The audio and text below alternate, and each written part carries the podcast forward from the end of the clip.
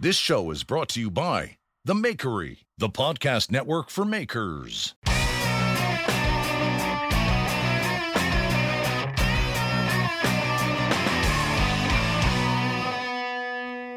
Are you ready?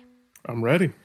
Guys, welcome to the Full Blast Podcast. I'm Jeff Fader. This is a maker podcast on the Makery Network where we talk to makers about making things. You know what I'm saying? But before we get into it with Joshua Prince of Prince Works Forge, I got to talk to you about a couple new sponsors. Well, one's a new sponsor AK Interactive. AK Interactive is a web service from our friend Andreas Kalani.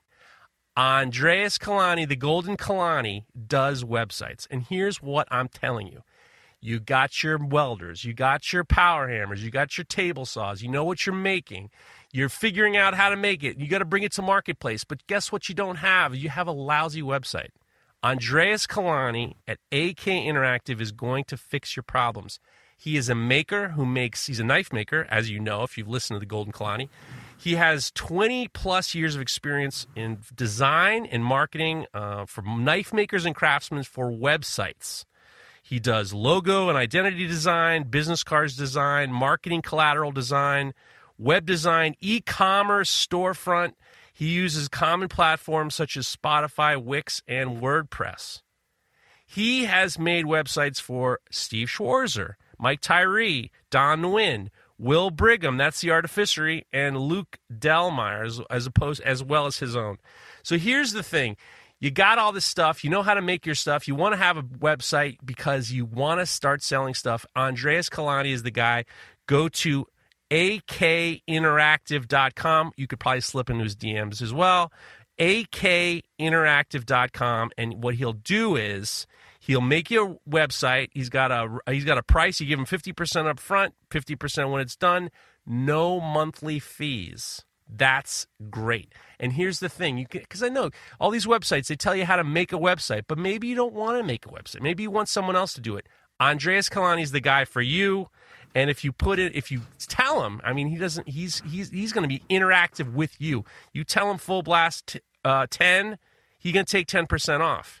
So he's going to set up your website, make it look good, make it so you can take in money, and then he's going to show you how to get it squared away so you can up, you know, fix it and stuff like that, or change things easily. And if you ever need him, he's there for you 100%. He's a maker making websites for other makers. It's worth it. The people who use him love it. I love it. I love Andreas. Andreas Kalani, the Golden Kalani is the man. Go to akinteractive.com. Um, and and then or you can slip into his DMs, uh, akinteractive.com. Go ahead and, and, and give him a support. He's the best. I love Andreas Kalani. I wouldn't do this if he wasn't my friend. He's my friend support local business, support small guys. He's going to support you. Next thing, next thing. All right. You got to put something on your axes and your hammers and your knives and stuff like that. You got to seal it. Why not do use Axe Wax? Axe Wax is an all natural, food safe wax for all your stuff. And if you go to axwax.us, you put in promo code FULLBLAST10, you will get 10% off. And it's great. I love it. You put on your boots, you can put on your leather jacket. It's all natural, no uh, petroleum byproducts. That's good enough for me. It should be good enough for you. It's good enough for some of the best. And getting that 10% off is nice. So, axwax.us, put in promo code FULLBLAST10. We're all scored away. I think I said for Andreas Kalani, full blast 10. So, yeah, don't say full blast 10 for Andreas Kalani, AK Interactive, full blast 10 for uh, Axewax. Now that's squared away. My guest today is Joshua Prince. Joshua Prince, Prince Works Forge on Instagram, is on my list of when I when I look at knife makers and bladesmiths and sculptors, and if I how if I had one of the, what are those things, those circles where they interact, they intersect, and the middle is all three of them. Joshua Prince is in that. He is in that vortex of sculptor, blacksmith, bladesmith, and knife maker. And I'm I, I love his work, and I'm so glad you're here, Josh. How are you? I'm doing great, man. I'm all revved up and ready to go. I'm so happy to hear that. After those great reads, um, Andre, I just want to say Andreas Kalani is the golden Kalani. I mean, that makes total sense. He's a very creative person and technical, and I and the references are unbelievable for the work he's done. And Axe Wax, I use on my lips. I've been using it as lip balm. You, well, here's the you know it's interesting that you just mentioned that. I had the if you listen to the end of the Full Blast podcast, my friend uh, Leo uh, Leonard Lee Leo Lee does he sent me these commercials. And he just as a he's a listener. He listens to podcasts. He's got an awesome voice. He did a couple of reads. And I was making the joke that oh yeah you know we were getting messages I was getting messages saying that people are using Axe Wax for their hair and that they were using it for you know because it's all natural they you know whatever. So I actually so Leo had did a great read. He did, and, and Craig is going to throw it on at the end. And it's, it's he's, he's a good guy and he had done one read where he says you could even put it on your hair I reached out to Axe Wax to ask him about it. And I said, "Is it okay if I say that it's food safe? You know, I say it's food safe. It's all natural. Do I? But at the same time, it's not my company. Axe Yeah. Wax has been amazing to me, so I can't just like you know, I can't just start saying everything, and I don't want to get them in trouble. So what well, we they got said people to eating it already.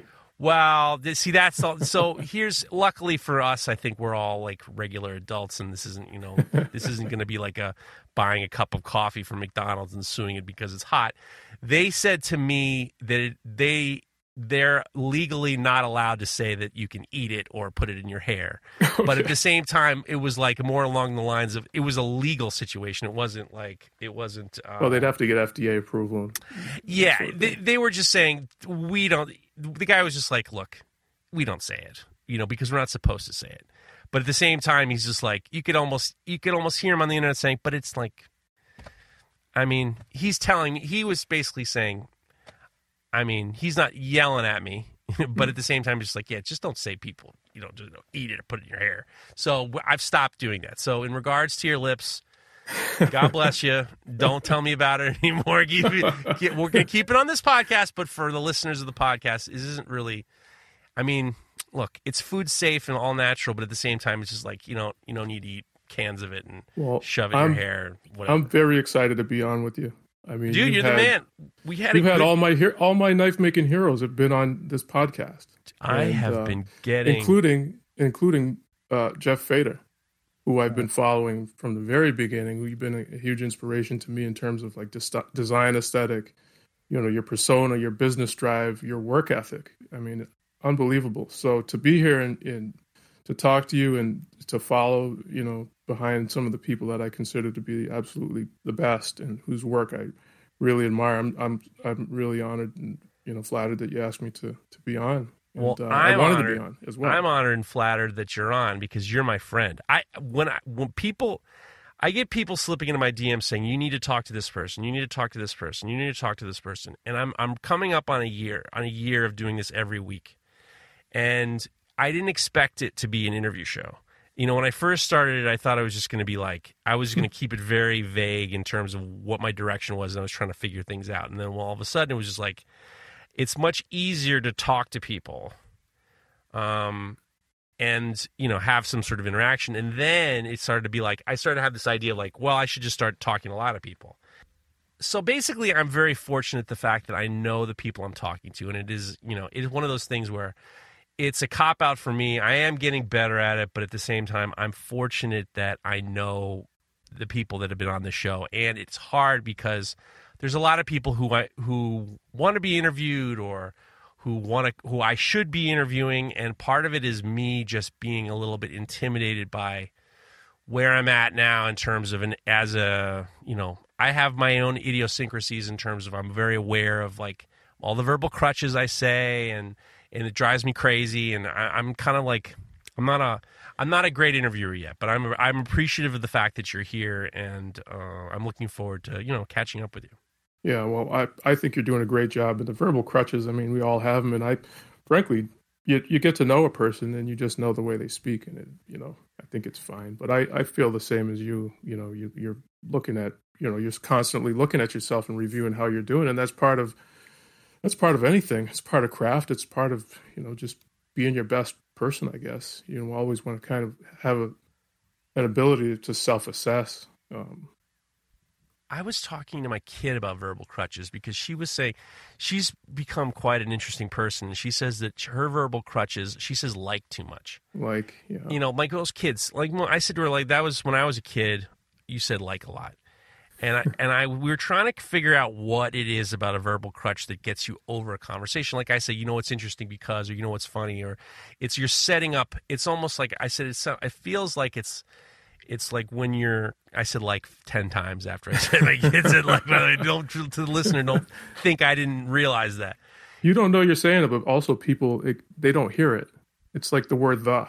Well, it, it is true, but it, what happens is is these verbal crutches are almost like it lifts you up to the it lifts you up the hill and then yeah. after you say it it's all downhill. Like it gets you to the top of the hill and then it's or like a like a roller coaster. It gets you to the top of the roller coaster and then you can just kind of coast down. So these yeah. verbal crutches set up your conversation but it also is like it's it's a it can be like a reset uh, in the conversation but it's also it's it's it's lazy thinking for me. So i know because i i listen to knife talk and i listen to this and I, I, I almost count how many times and I'm trying to make I'm trying to wean myself off of certain phrasing. Listen, it's so it's hard. I mean, to be able to listen to yourself is it's difficult. I mean, I've been interviewed a couple times, a couple of you know a TV thing, unfortunately, and uh, I can't watch it, and I can hardly even listen to myself. It's like what do you mean, I listen to five minutes of it and I switch it off.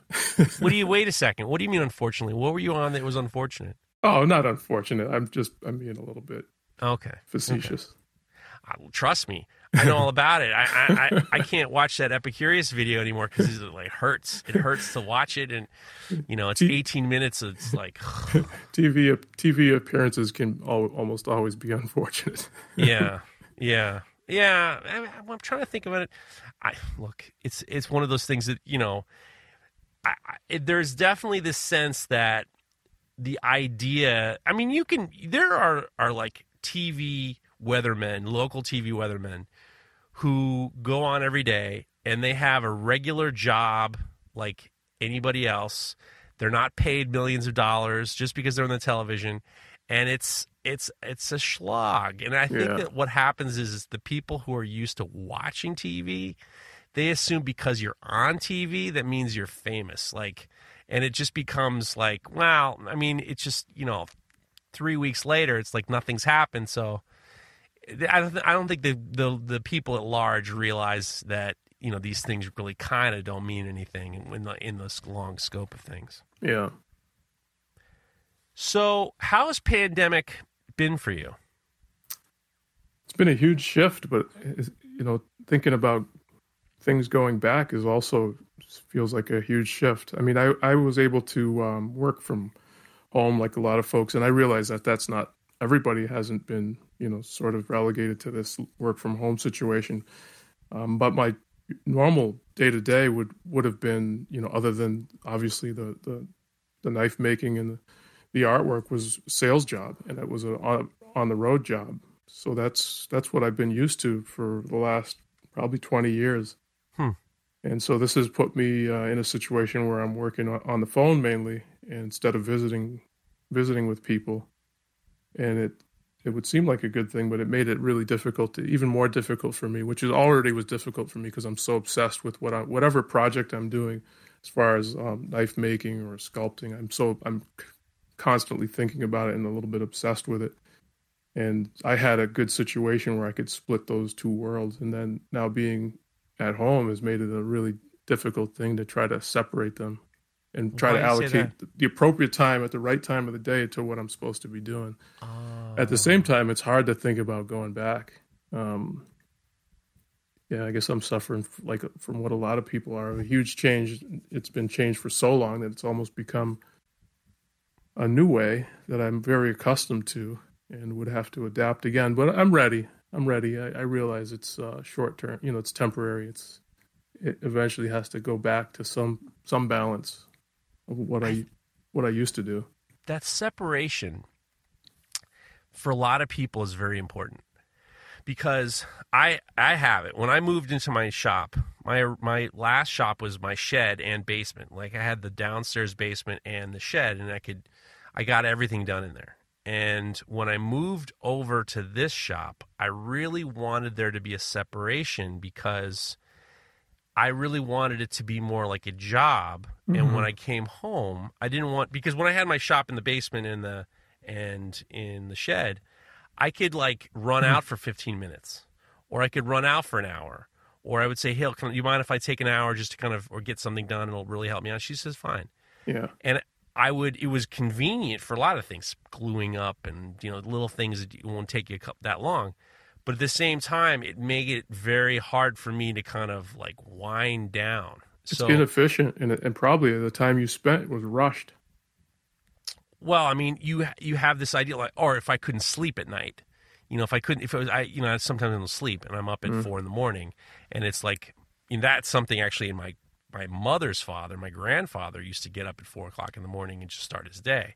And when I was a young kid and I would stay with them, I would wake up with him and I would watch him shave and I would come downstairs. And by the time we got downstairs, it was five o'clock in the morning and we'd go get, we'd run to the store to get the paper for the family or whatever and prepare breakfast. And I always kind of liked that. But at the same time, you know, when I had my shop at home, I could wait if I couldn't. You know, I woke up at four in the morning. I just go downstairs in the basement and stuff like that. Now, I, because I have this separation, I ha- I very I try very hard to be very um, present for my family, mm-hmm. and but at the same time, it's like I can imagine for you where you're at home, you have your shop at home, and maybe there's some you know like an hour between phone calls or whatever. Yeah, I, am assuming. I, am not very tempting. You know, yeah. It's very. I would be very tempting to say, you know, well, maybe I can get a couple more heats in on this piece of Damascus, and while it's cooling down, you know, by the time I've done this phone call, maybe I can, you know, I'll be able. to It'll be cool enough that I can do. I can restack it.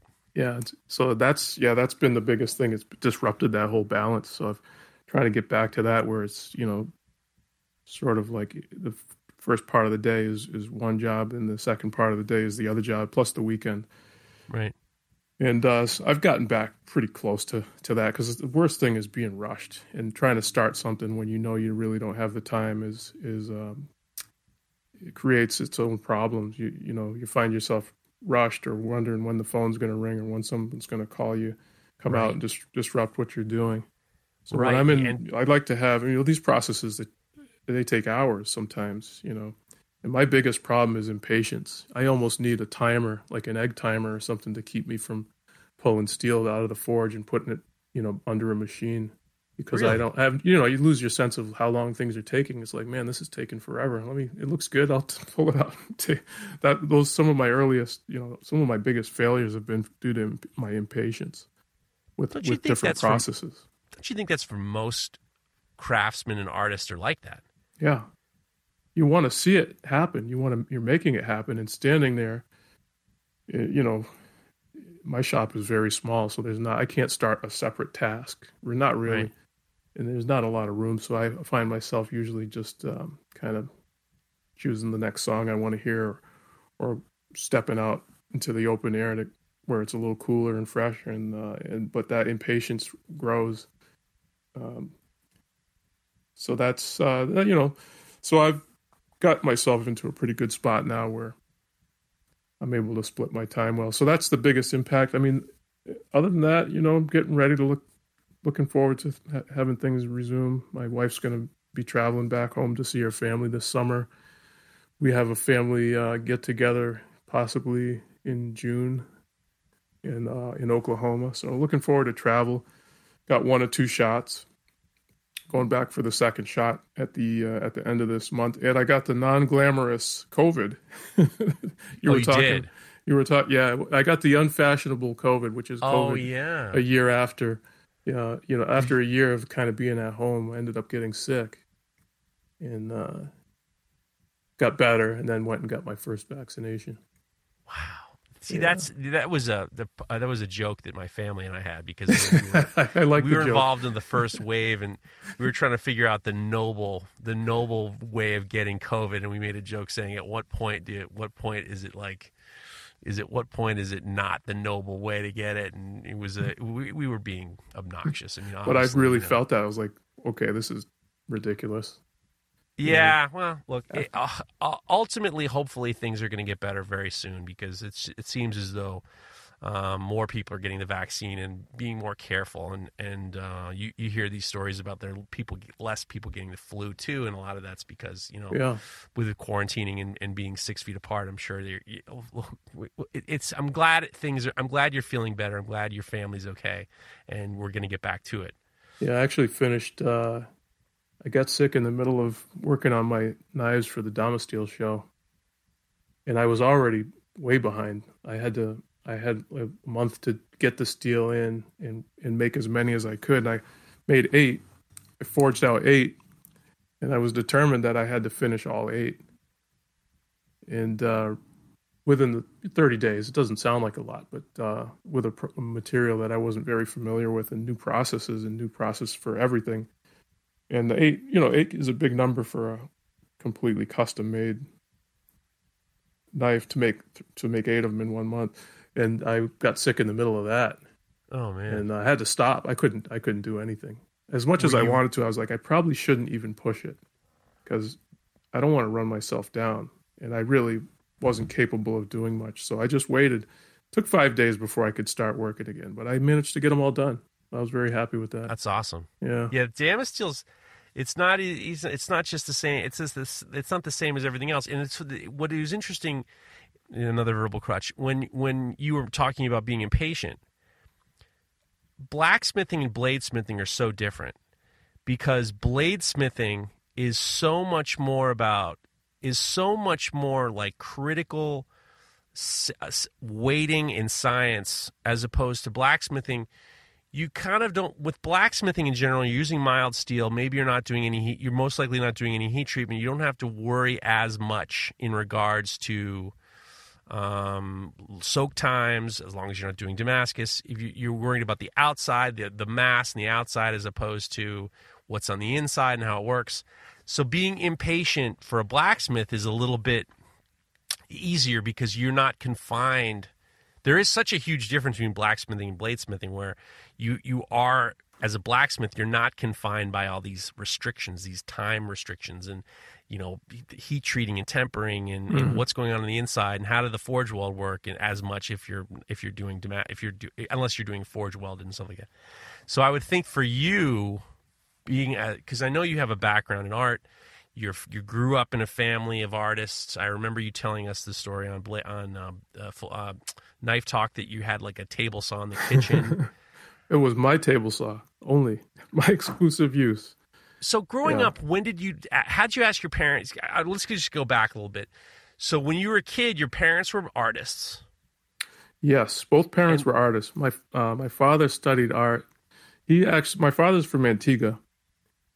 Um, he passed away back in 2014, but he's he, he was originally from Antigua. He was born in 1925, and he was an artist in the islands. A big family, one of 12, Huh. and they're all artists of different types, though. Uh, in his family, a lot of musicians, but he was the only um, art painter. And his father, I think his father wanted was a policeman and wanted him to become a policeman, and he he was not interested in that. He wanted to be an artist, and uh, he got the opportunity to come to uh, come to America. I think he was probably in his mid thirties.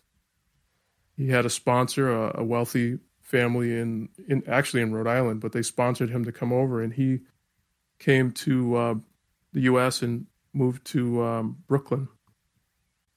And my mother uh, was uh, was is from California, and her uh, her father was a builder, and she I don't know what, what dr- drove her interest in art, but she uh, she pursued that passion and uh, put, moved to Brooklyn as well. Huh. And that's where they met. So they're both artists. Yeah, we grew up. Uh, they they met in Brooklyn, New York, where my bro- older brother was born. But uh, probably when he was just a few months old, they moved to Vermont. They decided this was the 1960s, and uh, they decided they wanted to become subsistence farmers in Vermont and artists. It sounds kind of crazy, but I think people were doing a lot of things like you know in the in the 1960s and with all the changes that were happening happening in, in this country, they decided that they wanted to to try a life in, in Vermont. So they bought a farm, uh, sixty something acres in Vermont, which means basically you clear an acre and the rest of it you, you you're living down in a hole of trees. but it was a huge piece of land uh, that they had, and uh, I probably skipped over some of some of my father's and mother's background, but they, you know, they studied and taught. My father taught in in Brooklyn, and then he came to uh, when he moved to Vermont, which was southernmost Vermont, a little town called Stamford. He got a job at a college in uh, North Adams, Massachusetts, which is right over the border, and was teaching sculpture and painting there. And eventually, that led him to an opportunity at Rhode Island School of Designs, where he was a professor of sculpture and painting. Now that's that's saying a lot. That's not just uh that's saying a lot. Rhode Island School of Design, yeah. one of the great art schools in the United States. In the eighties, he kind, was a professor there. Yeah. That I mean, that's like I mean, it doesn't get much better than that. What I, I'm interested to know when he before he came to the United States, what kind of work was he doing? Like, what was his, what was the, the what was the ideas of his work? He was more interested in nature and that that never changed. He never really did abstract painting or sculpture. Well, I could say the sculpture would, would be some somewhat abstract and um, modern versus hyper real. Uh, and the same thing for the paintings; they were more like impressions, I guess, of of nature. And then the sculptures were also impressions of nature, but um, animals in nature, eagles and lions, animals of power he was really interested in as subject matter but in the islands i think it was mostly landscape paintings it's a beautiful place and there's there's a lot to appreciate you know so that that was his focus and uh, that that persisted through through so, all of his life so just be i mean I, I knew that your parents were artists but i didn't know your father was an art professor at one of the great art schools in the united states yeah, it's it's that, been an amazing connection with RISD. I didn't go to RISD. I mean, I my parents were artists, and I've I've said this before. I I had, you know, naturally we you know what we had access to and what we were exposed to through our childhood. They never, my father and mother never said, you know, we want you to do this or instructed us really in any way or showed any interest, frankly, in in teaching us. But I think naturally, my brothers, both of my brothers, I have an older brother and a younger brother, all kind of gravitated toward these these different things. We're all doing something professionally completely different, and there's reasons for that. But we definitely gravitated toward toward artistic. Um, but your father ended up doing the same thing, where he he as an art professor, you're being paid to be an art professor, but at the same time, you're doing something different than being an artist. That's true. Yeah, you know, and the the teaching the teaching really becomes a, a way for for a lot of artists, the teaching becomes a way for them to really to do art, to support their artistic passion. The teaching is sort of a, a, a vehicle to, to that end. And the same is true for my mother. She she really what she wanted to do was make art, but from a standpoint of making a living, it's it's very difficult. If you uh, don't mind me asking, was he teaching there around 1992? No, it would have been in the 80s. Oh, 70 it would have been 1975 to around 1980 the early 80s I was, I was going to say he would have been the one that rejected me. That would have been great. that would have been great. I wanted to go to RISD so bad. I wanted to go to RISD. My my dad was a painter, and I said he used to say to me, "If you're going to do something, you got to do it hundred percent." Yeah. And I was just like, "Well, I want to be an artist," and he's just like, "Well, where do you want to go?" And I said, "I'm going to if I'm going to be an artist, I want to go to RISD." and he wouldn't let me apply. Wow. But I know that if I had applied based on my high school, because the high, our high school art scene, our high school art classes were terrible. My portfolio, I would not have gotten into RISD. There's just no way. It just was so. It was. It was the art surprised. classes. Even. Pardon You'd be me? surprised.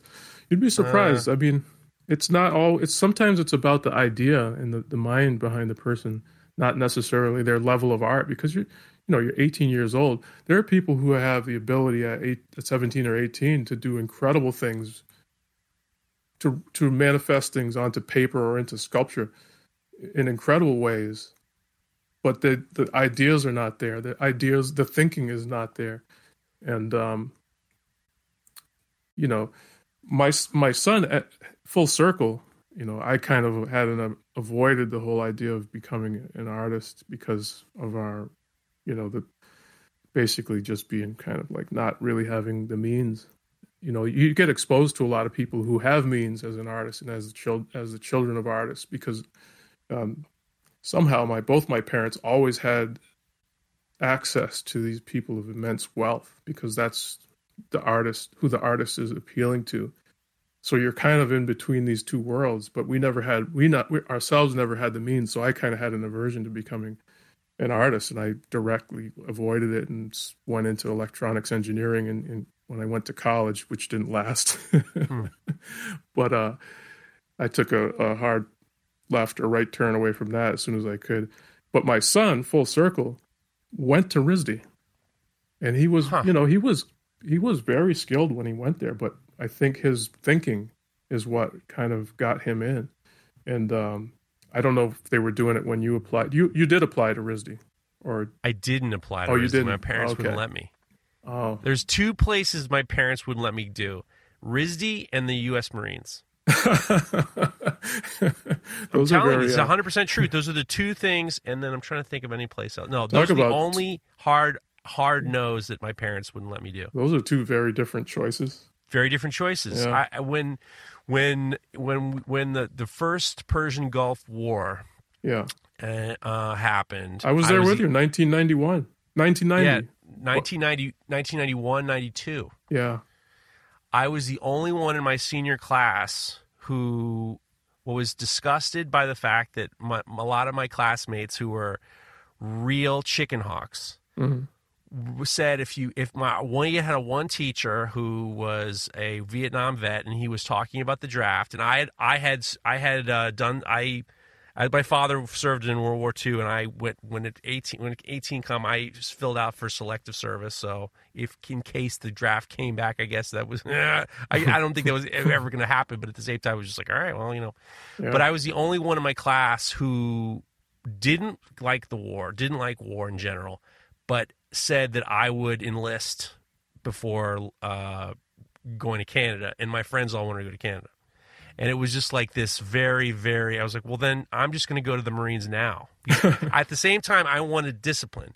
Like yeah. i felt discipline was very i really felt like i didn't tr- count on myself. And I, went, and I told my parents and i did a big i sold i tried to sell going to the marines to my father who had served. Mm-hmm. and i said you know you served your country uh, your brother served his country. My uncle, who passed away from leukemia from uh, from Agent Orange, uh, on my mother's side, he was a Marine. I was like, I'm going to join the Marines. Yeah. And they were like, it was like a long three months of. Hmm. You're not going to the Marines. Just like my dad's just like, I served, so you don't have to serve. You're not serving. I don't want you to serve. And it was very much along the lines of it was this big thing. I was like, well, then I want to go to RISD. He's like, you're not going to RISD either. I was like, for fuck's sake, Dad, I can't go anywhere with you. I, there's no middle ground. I mean, I, you know, but in regards to me getting in or not getting in, I'll tell you why. I know you said it's not the art. I'll tell you why I wouldn't have gotten in because at the time, not just my res my uh, catalog of work, but I didn't. The art classes in our high school and junior high and stuff like that were like a babysitting class. Yeah. So there wasn't a lot of art theory, and that there wasn't a lot of intellectual conversations about what art is. So I really didn't have a good grasp of what I was trying to do. I was doing landscapes because my dad did landscapes, and I was trying, I, but I couldn't express. I couldn't use my words to express what I was trying to do. So with that said, with a shitty with a mm-hmm. shitty catalog of stuff and really no vocabulary to talk about art, there's just no way that RISD would have taken me. I mean, unless they liked you know yeah. a good looking kid from New York. I mean, that was about it unless you drew a hell of a bicycle. There's, there's... That's terrible. I, I, don't think I. I don't think I. I'm. I'm. Uh, were was, they, were they doing that then?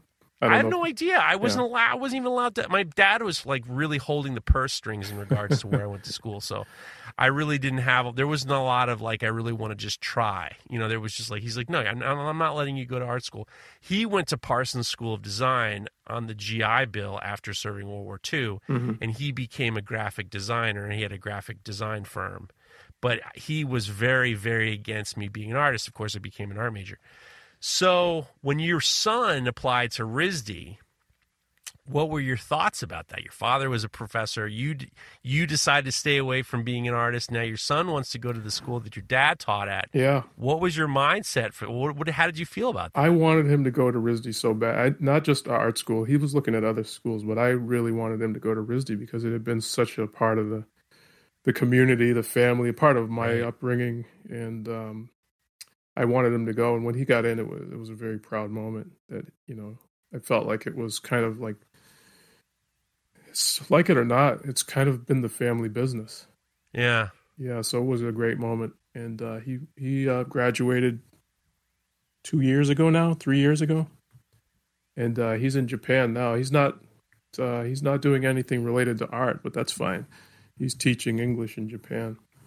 That's awesome. He's been there for a couple of years. It's uh, it's going back to what you said uh, earlier. I, uh, you and I are kind of on the same, more or less on the same.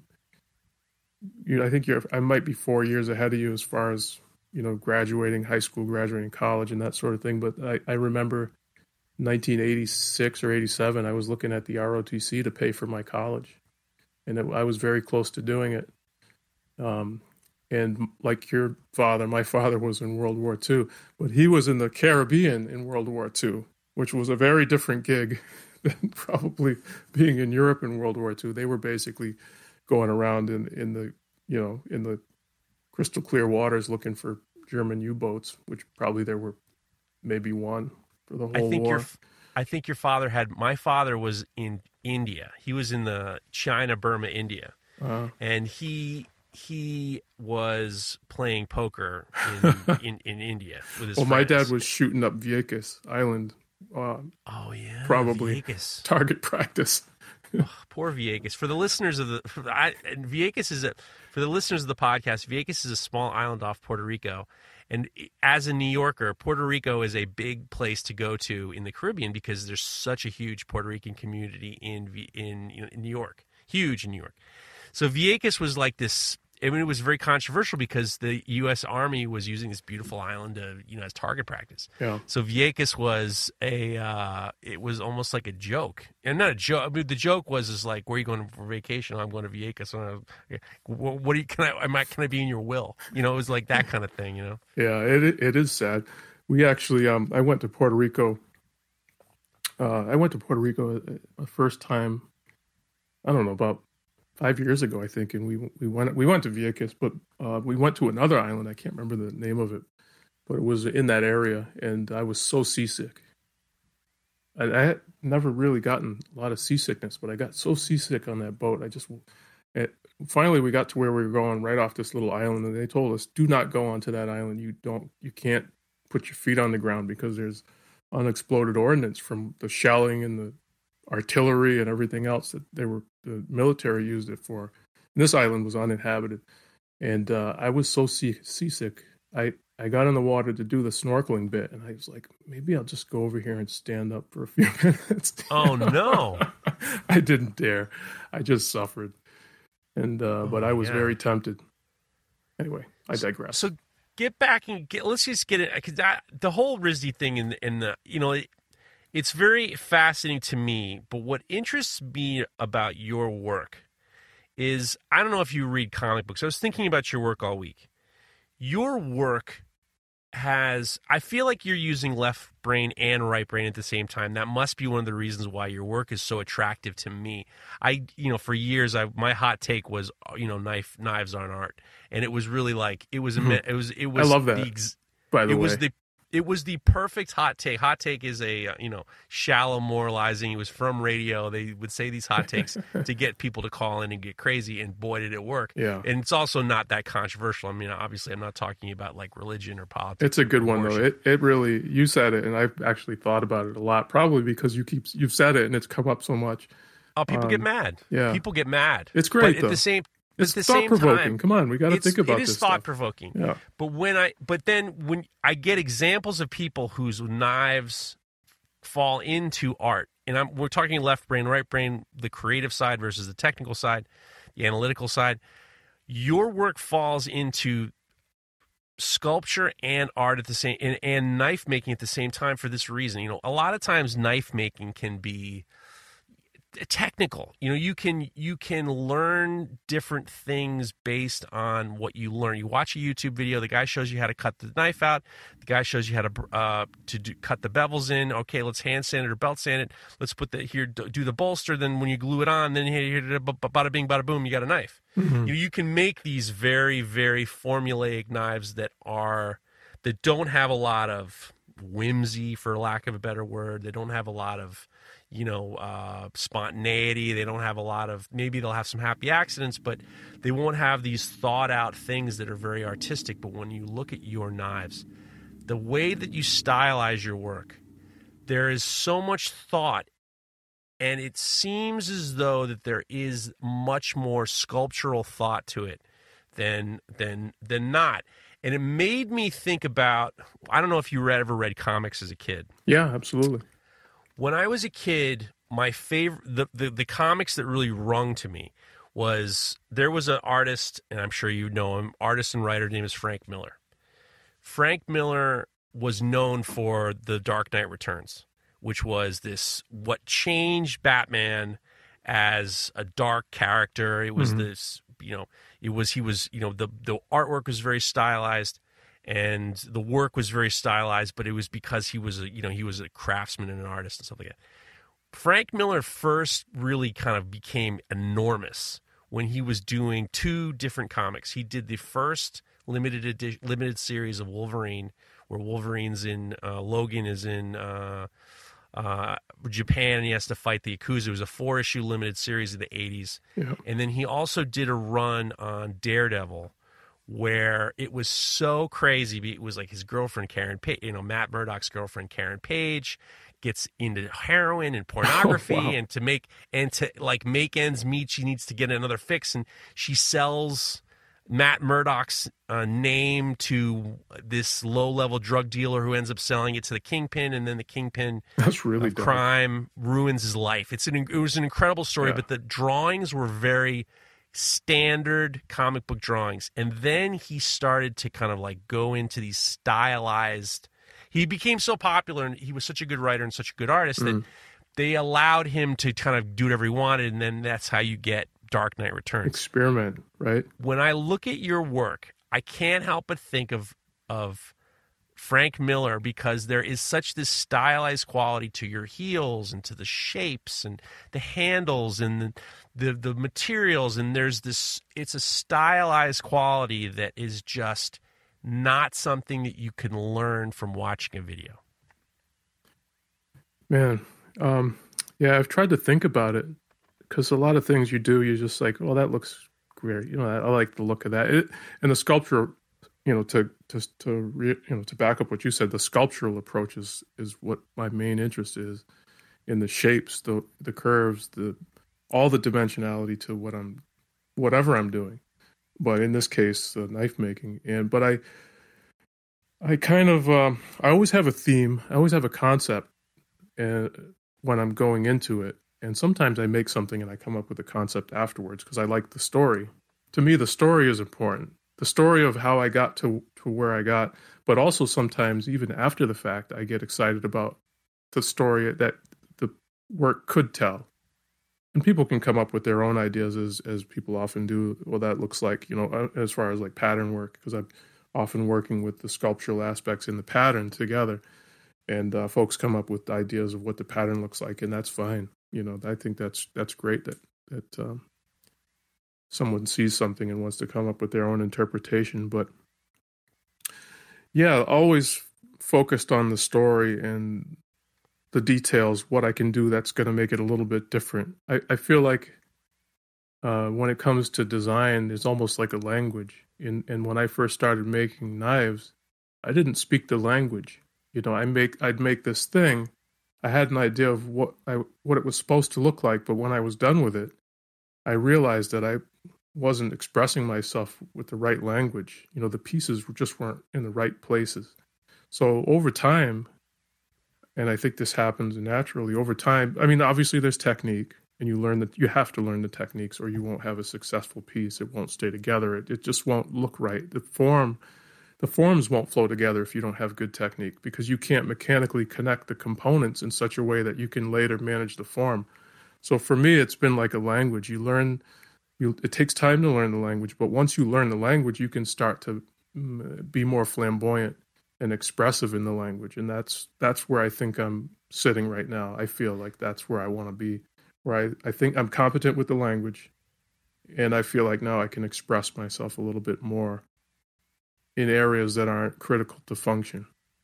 That's the that is something that a lot of people don't realize about becoming an artist, becoming a painter, becoming a sculptor is if you don't have if you don't have the, and I'm going to and I'm going to like change it up on you a little bit. Yeah. If you if you don't have the technical foundation, it's hard for you to explore. It's like my kid's learning the bass now, and her teacher is she she she plays she all night. She'll be up all night long. She'll have uh, her iPhone with a song that she's playing. She's written down the bass line and she's playing alongside the song. But her teacher wants her to learn the learn the, the scales. Mm-hmm. It's like you can do this, but you need to practice your scales because you need to the, that technical ability. The technical ability is is so that's part of your. I don't know which brain is the the right brain or the left brain. I think the that's the right brain. Oh no, I'm sorry, the left, like you, left brain. You're so you you you kind of straddle both fences because because of the the elaborate the elaborate nature the the the way you push boundaries with your pattern welding the way you push the boundaries with your pattern welding is like terrifying because I say terrifying I mean it like I can just see things going bad for if I were to do that, things going bad real quick. And the fact that you're able to kind of have these technical the technical proficiency plus this dramatic I like that you said flamboyant, but like I think that most people when they hear flamboyant, it's a, it, they, they, they they see that more like the word tacky as opposed yeah, to yeah. just kind of like whimsical. I think that I think that it's dramatic, it's exciting, it's not the norm without the technical ability, you you can't get to where you want to be, and what, where you are is just it's just always fun. It it's uh yeah you're you're right about the word flamboyant. Flamboyant is kind of like unnecessary. And some you know. I love it, but most people don't. Most people when they hear flamboyant, they say they think that's like a negative word. it's it's know? it's uh it's unnecessary or I mean all embellishment is unnecessary. So but it, it's not, you know, or extravagant, I guess. But it's like when I see like your work has become. I, I feel like you've you've learned all the, the, the the basic technical stuff, and now you can fly. Yeah, and you I, see it with your work. I mean, I got. I there's still more to learn as far as technical things, and I, I'm looking. I'm not saying no to that learning. Uh, and sometimes you come up with a new technique, which I don't think there's anything wrong with that. I'm I'm not being supervised by anyone you know no one's saying well that's improper. I feel like if i if i have a challenge sometimes the challenges are unique because what i'm doing is is so unorthodox that there is no technique to to get it done. So i have to come up with something. And i think that's part of a lot of people's journey is they have to come up with solutions which can be incredibly frustrating too. Uh, especially if the solution finding the solution is costly and, and is full of you know things that you can't use uh, especially when you're trying to make money at it. So yeah, yeah, there's there's an element of risk in a lot of the experimentation I do, but I of course I always think it's going to work. You know, I go into these things, I'm like, oh, this will work, and then I'm halfway through it and it's not working, or it's a complete failure, and then I'm really sort of in that really bad space where like I'm like, this is this is just I'll just throw this away tomorrow or something and of course the new day comes and i have renewed ideas and vigor and i want to rescue it. And i want to take that mistake and try to turn it into something and you know get get something out of it learn a lesson and, and try to still produce something from it. So i come back with enthusiasm again. And that's kind of the cycle. And it's rough. It can be rough when you're trying new you, things constantly on your website you even say like here's how it's here's how I design things. I design them and then there might be changes along the way. yeah. I'm there's open spont- to that. there's moments of spontaneity that is can be the most fun part of that kind of voyage. I think that but it's hard to it's hard to allow yourself to say it's okay if I make a change You know, Yeah. because you're you start out with these very complex draw these complex drawings. Like I, I just want to talk. I'm gonna if you if you want to follow along, go follow Prince Works Forge on Instagram. And you had one piece I really want to talk about, um, which I think the name is Sun, and then there's an arrow and Neptune. I'm not 100 percent sure Yeah. if that's the name or not. I tried to But do the it's whole, ba- the whole. It was called the "You Are Here." That's what I called you it. are here. Yeah, I was you are here. See, that's the other thing that you do is that when you title your work, you title your work also very much along the lines of what is how a sculptor or an artist would title their work, which I love. I don't think people realize that titles are extraordinarily important to a piece Yeah. because it it's it's almost as important, if not it's not because you're setting the tone. Untitled, no good. Untitled is never good. I, I hate untitled. You should tell the story. There's a story behind you making it. There's no reason to leave it to the unknown. You can suggest it. Somebody can have a difference of opinion about it, even though you made it.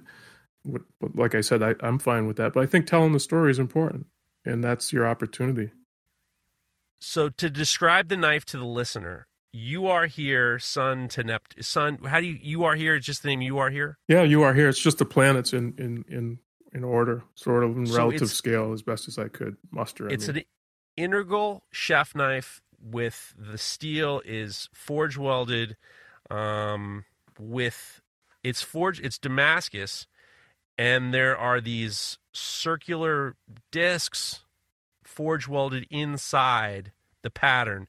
So it looks like one, two, three, four, five, six, seven, eight, nine, nine planets in alignment, kind of like it's almost like rocks in a river where the pattern of the of the Damascus is almost like water that's flowing around these um, rocks, but it's definitely very planetary.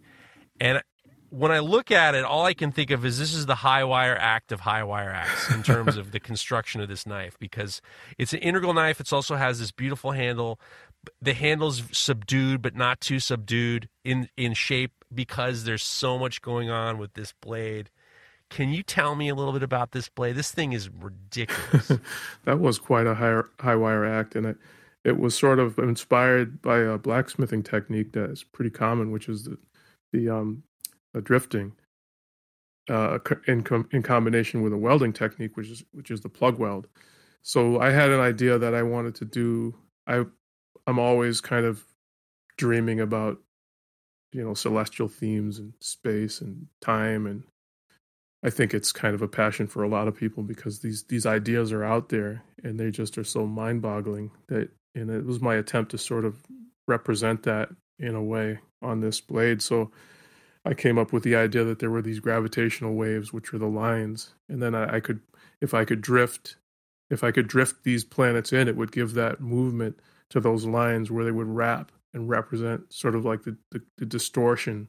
The, um, I know this is probably pretty far out. for- no, no, no, no, no. Keep going. listening. You're doing great. No, I love it. I, I'm the listener. If you're listening to this right now, you should stop and get this picture of you are here on your phone while he's talking because you can see it. You need to see it. And it started with a drawing. I- right. I, I yeah. yes. So I- keep going. So the gravitational waves. Yeah, so the so the planets with their gra- with their gravity is is is pretty well known. There's a distortion in time and space that occurs around that around that mass, and I wanted to represent that. So the idea was to drift to to uh, to to make a you know to open it up with a small hole like a quarter inch and then drift it open to the, whatever size I needed. And I had already made all the the Damascus for the um, some of them are jelly rolls that I rolled up, which is which are already round, and some of them are, are uh, four way welds and different types of welds that I uh, worked into round, either hot or ground them round.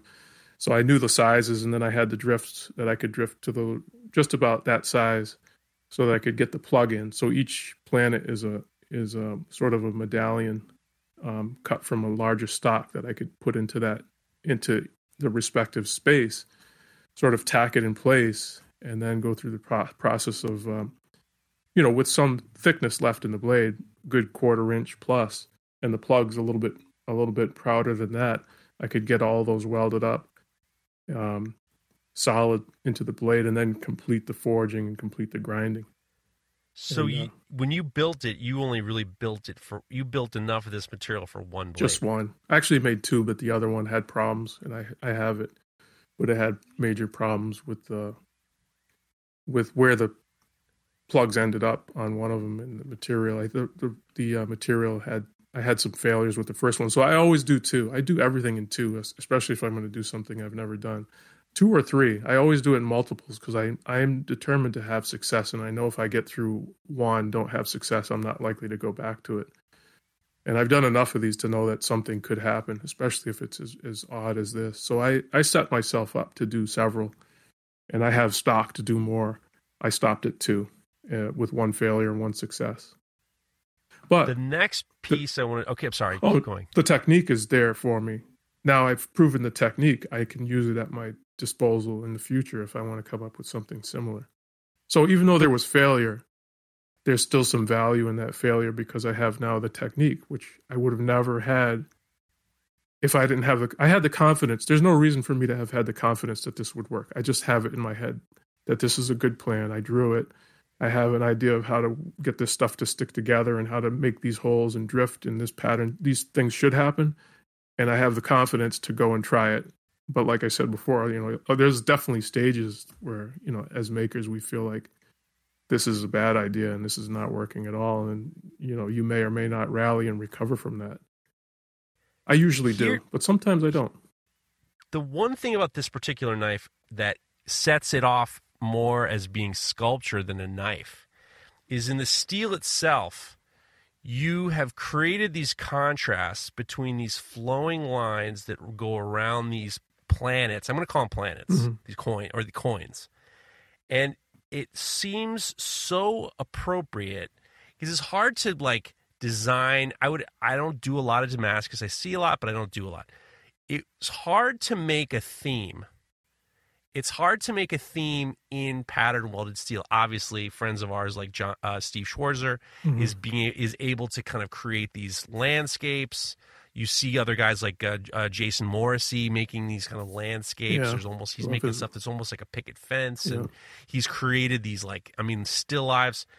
It's hard to see have a design in in in pattern welded you know Damascus where you're actually seeing a a conscious decision to make a like a landscape. Yeah. I mean, this is like a landscape because I mean, look, okay, you got pattern, you got rain, and I'm not being dismissive about you know um, about Damascus in general, Mhm. but it's hard to be uh, lyrical. Yeah. Lyrical's the right word. Yeah. Lyrical in making lyrical decisions like this. It's very challenging because it can come off um, tacky kitschy. Right. and that's the, the danger in um, that I find in when I'm trying to come up with a concept. I I don't want it to be too literal. I don't want it to be exactly the thing I'm trying to represent But this because that wouldn't be this interesting. this particular knife, this particular Damascus, isn't just a design, like or a uh, pattern. You know, like a lot of times you say raindrop or ladder pattern. Mhm. In your mind, you know, this is like this is like a like a. I hate to say a poem, but it is like it is a short, is a short series of sentences that like has a connection to what's happening. And I know everyone's just like, oh Jesus Christ, Jeff. some eye, roll, some down? eye rolling. But it is some eye rolling. Fine. That's fine. eye rolling is perfectly fine. Find your own podcast. I tune in for I, I tune in just to roll my eyes. Listen, Oh, you should. Well, that's why I have the cameras off, so I don't see you rolling your eyes. It all works out fine. But it, but it, that's the thing about your work that separates your out, it's yourself out from me in terms of being a sculptor. Is you have like this very, very. It's not just like a pattern. It's very, very thoughtful in terms of I want to create this landscape, or I want to create this this um, this tuning of of of of a of a of a of a song, but it's more you're telling a story, which is I- it's just very hard. it's it's hard wanna get- because you can be really heavy handed with it and go too too far. It, you know, if if somebody said, "Oh, you know," some company called me and said, "Hey, we saw that knife you made. You know, we have this machine where you can just print that, or you could do it more. It could be more realistic. The planets would be more round, and you could do Saturn with a ring. You know, I would I wouldn't be interested Right. because I'm Well, the- interested in in the in the difficulty of it and the the the idea of working with these incredibly difficult. I don't know why it just is. You know, it's like why before I was doing this, I I worked with I carved stone. It's like the most impossible thing, the difficult thing. You can't add to it. You know, you can only and it's you're wailing away on this thing and it's uh, unyielding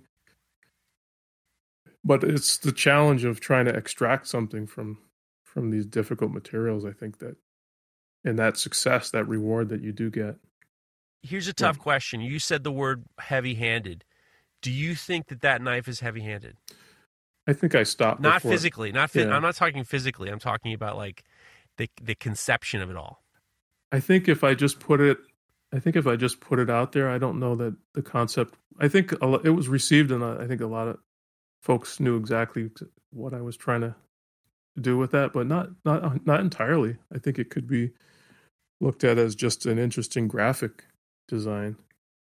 Hmm. It it could be, yeah.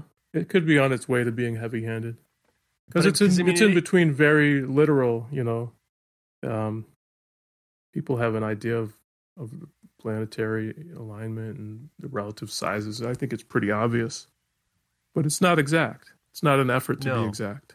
It's a well, su- suggestion. You also didn't make the rings of Saturn. They don't have. I mean, they have. They have this. They, they symbolize planets yeah, as opposed to actually looking right. like planets. Yeah, I mean, it's a. I used. Uh, I, I think I used wrought iron for the Earth. So I had some. There's some other little things in there. I added the uh, moon. I used a, a, a nickel for the moon inserted within the earth and I did the eye of Jupiter. So that was getting on I was getting on my way to being heavy-handed with some of it for sure. Sometimes you get caught up in an idea and you and you go too far. And that's fine. In terms of names, one of the best names that, of one of your knives, and one of my favorite knives of yours, is called Cube Shabuti Chocolate Chunk Ripple. so, listeners of the podcast, go to cubed shabuti chocolate chunk ripple. this knife is just like there. There's a quality to the pattern welding that does remind me. And don't take this as an insult. It does remind me of the of the background of Q*bert, yeah, the, the video game of my youth that I used to love. but there is this. It's this tell me what you think. Tell me more about this knife to you, because the shape is different than um, you are here. This is much more. Uh, it's got a lot more. It's got a lot more um, dramatic lines. Yeah. I'm gonna let you talk. You talk about. Yeah, that uh, one's got a lot more flair. So the the pattern was was was based on the pattern of a, of a cube done in done with graphics, where you have this illusion of depth you create, and it's from right. a woodworking technique, the parquet.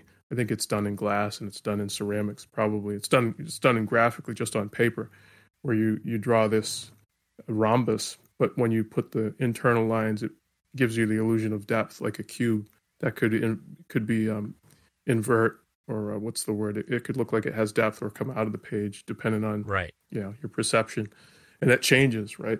So that was the idea, but it, there was it was heavily distorted, which honestly again, if I could execute perfect cubes onto a knife and manage the the forging and everything, I would be myself. I would be thoroughly bored with the outcome.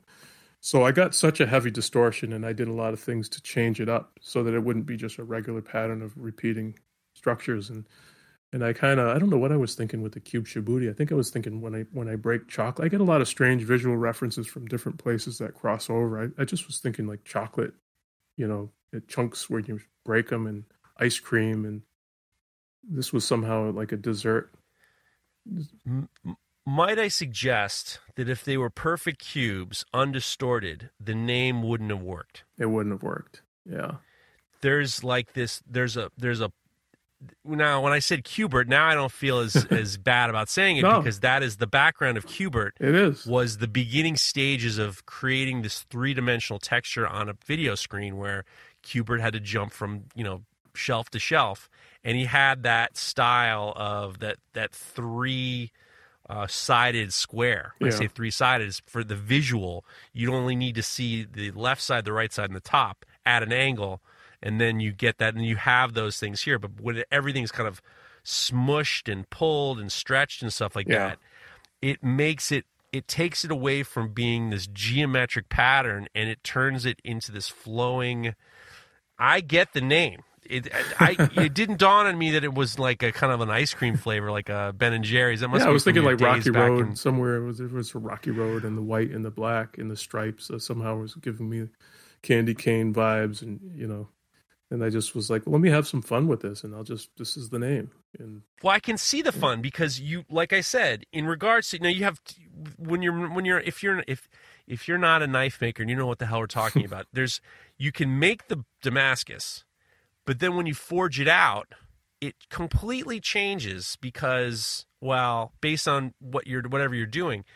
you've your designs because you know with a lot of Damascus, like you look at guys like Salem Straub, you guys look like you look at let's just take Salem Straub yeah, for example. He's great. he, he unbelievable. What a guy. And he listens to the podcast. He was awesome on the podcast. He's just a great guy. Really really i mean just like top of the food chain. When you look at his work i feel like he doesn't have the ability to make these let's pull this thing down another half an inch let's let's pull it let's make this so the the the, the pattern the pattern melts a little bit i don't think it makes it it's almost like i'm not saying stifled but he's very very he is on board from beginning to end exactly what He he wants he which is extremely disciplined, I think, and I'm yeah I'm no not for sure I, I will admit I'm not disciplined, and I'm not focused on perfection. Uh, I'm not suggesting that Salem is Salem's doing what he does, and I love it, and I can't do it. I couldn't do it, right you know. Um, but I think he's very disciplined in what he does, and I, I'm definitely not extraordinarily But- disciplined. I'm disciplined in that I'll do I'll put the work in, but if it if it diverges from where I wanted, it's not really a problem for me. See, that's the thing. The discipline comes from you're disciplined. Trust me. I mean, you're able to like spend the time to make these pattern welds so there's no delaminations Yeah. and it all works out and there's not fooling around and there's not problems and the discipline's there. You're just allowing the thing to become a thing. It's it's it's almost as the crazy part is that you look at this knife and you look at the last knife.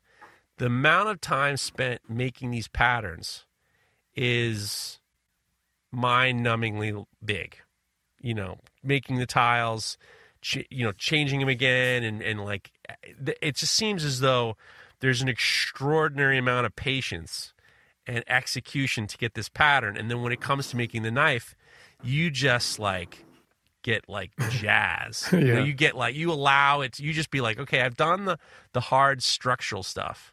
Now it's time to like smush it a little bit longer. Yeah. And when I say smush, I mean it like I feel like some of the words that when you're describing your work is they're much more like smush. It's you smushed it out. You smushed the design a little bit. It's true. And it's definitely there's more of a spontaneity to the work. And some of the Which- shape is, uh, suggests the forging as well.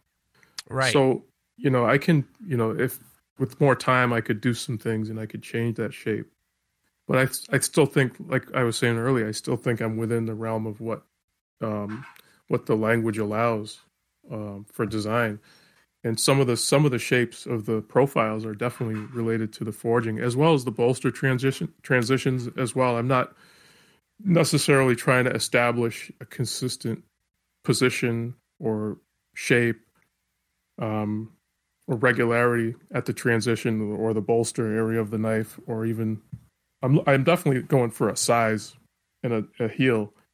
I like the heel. I focus on the heel height and the length of the knife, and then everything else as far as the profile is concerned. If I don't like it, I can always grind it, but I usually like to retain some of the forged shape because that's the natural shape. That's what happened. You know, that's I was in control of it, but not over not trying to absolutely control it, which I you know, we can do with with patience and time, you can just about absolutely control certain things during the forging. With that said, your style stays the same. Now, everybody, get the next slide. get ready. Get ready for the next slide. This feels like uh, talk- this reminds is- me of some of the slide presentations I sat Your old This- man would have been happy. Your old man would have been happy that someone's talking about your work like an artist. You can go to Brisbane. I like it. But I can your, hear your the I can hear the slide like, caddy okay, changing. that you're changing the slide caddy. Okay, everybody go to uh, Lanai K Dark Matter. Oh, Lanai, yeah. is that how you pronounce it? Uh, Laniakea. It's a it's a Hawaiian word. Laniakea. So I Laniakea Yeah. Dark Matter is a integral bolstered knife that has what I would say, and I might be wrong, it looks like a feathered Damascus pattern. it is. Okay. It is. This piece is one of those things that you is very the shapes are very similar. One of the things that you do when you're forging the bolster out is I know that you're offsetting the bolster a little bit from the spine of the knife Yes. up a little bit. Yeah.